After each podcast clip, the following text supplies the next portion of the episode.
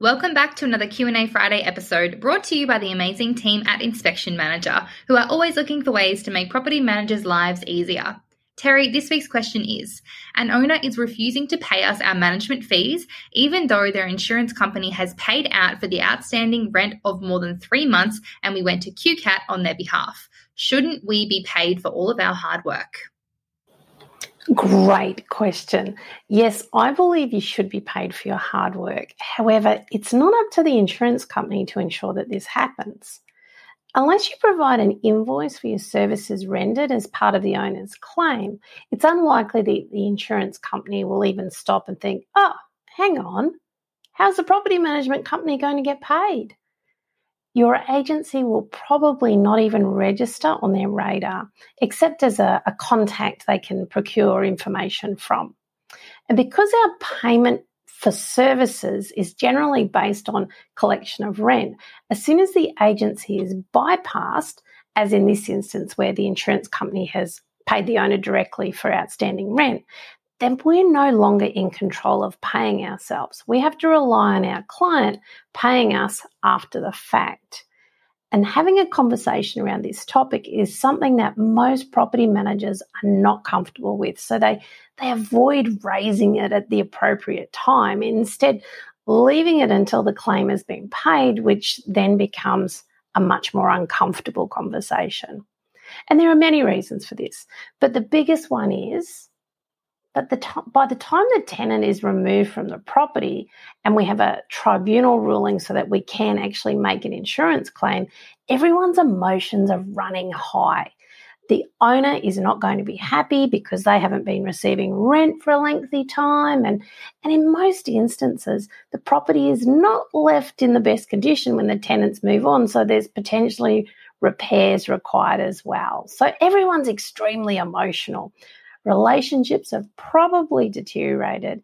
And because of this, the property manager feels uncomfortable broaching the subject of payment. The other thing that can contribute to the property manager's reluctance to discuss this is that they may not feel confident that they have, in fact, done everything they can to mitigate the client's loss, or maybe they're unsure as to what the outcome of the claim will be. So, again, they avoid potentially having an uncomfortable conversation early on in the process. Also, and I know it's hard to believe, but I've spoken with property managers who are not really aware of how the agency gets paid. So they don't even think about it in an instance like this until their boss asks about the money. This highlights a lack of training within the agency and, and reinforces that a process does need to be developed that can be followed by even the most inexperienced of team members.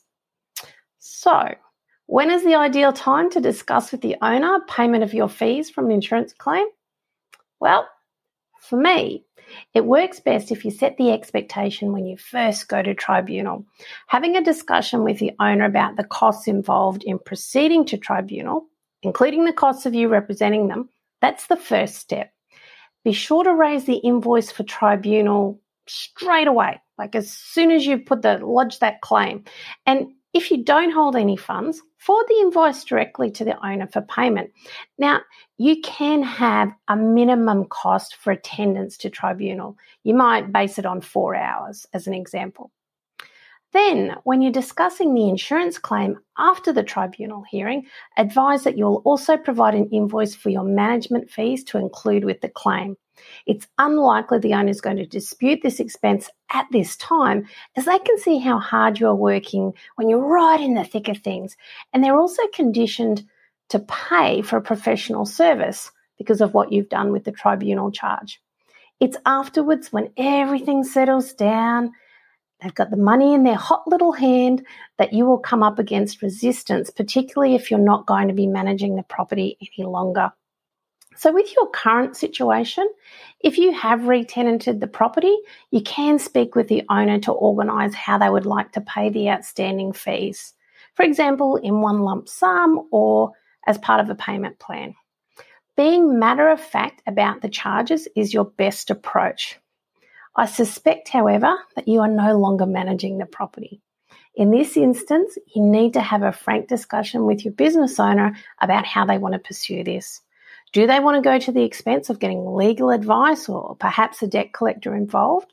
Or do they just want to let it slide in this instance? Again, another uncomfortable conversation that can't be avoided.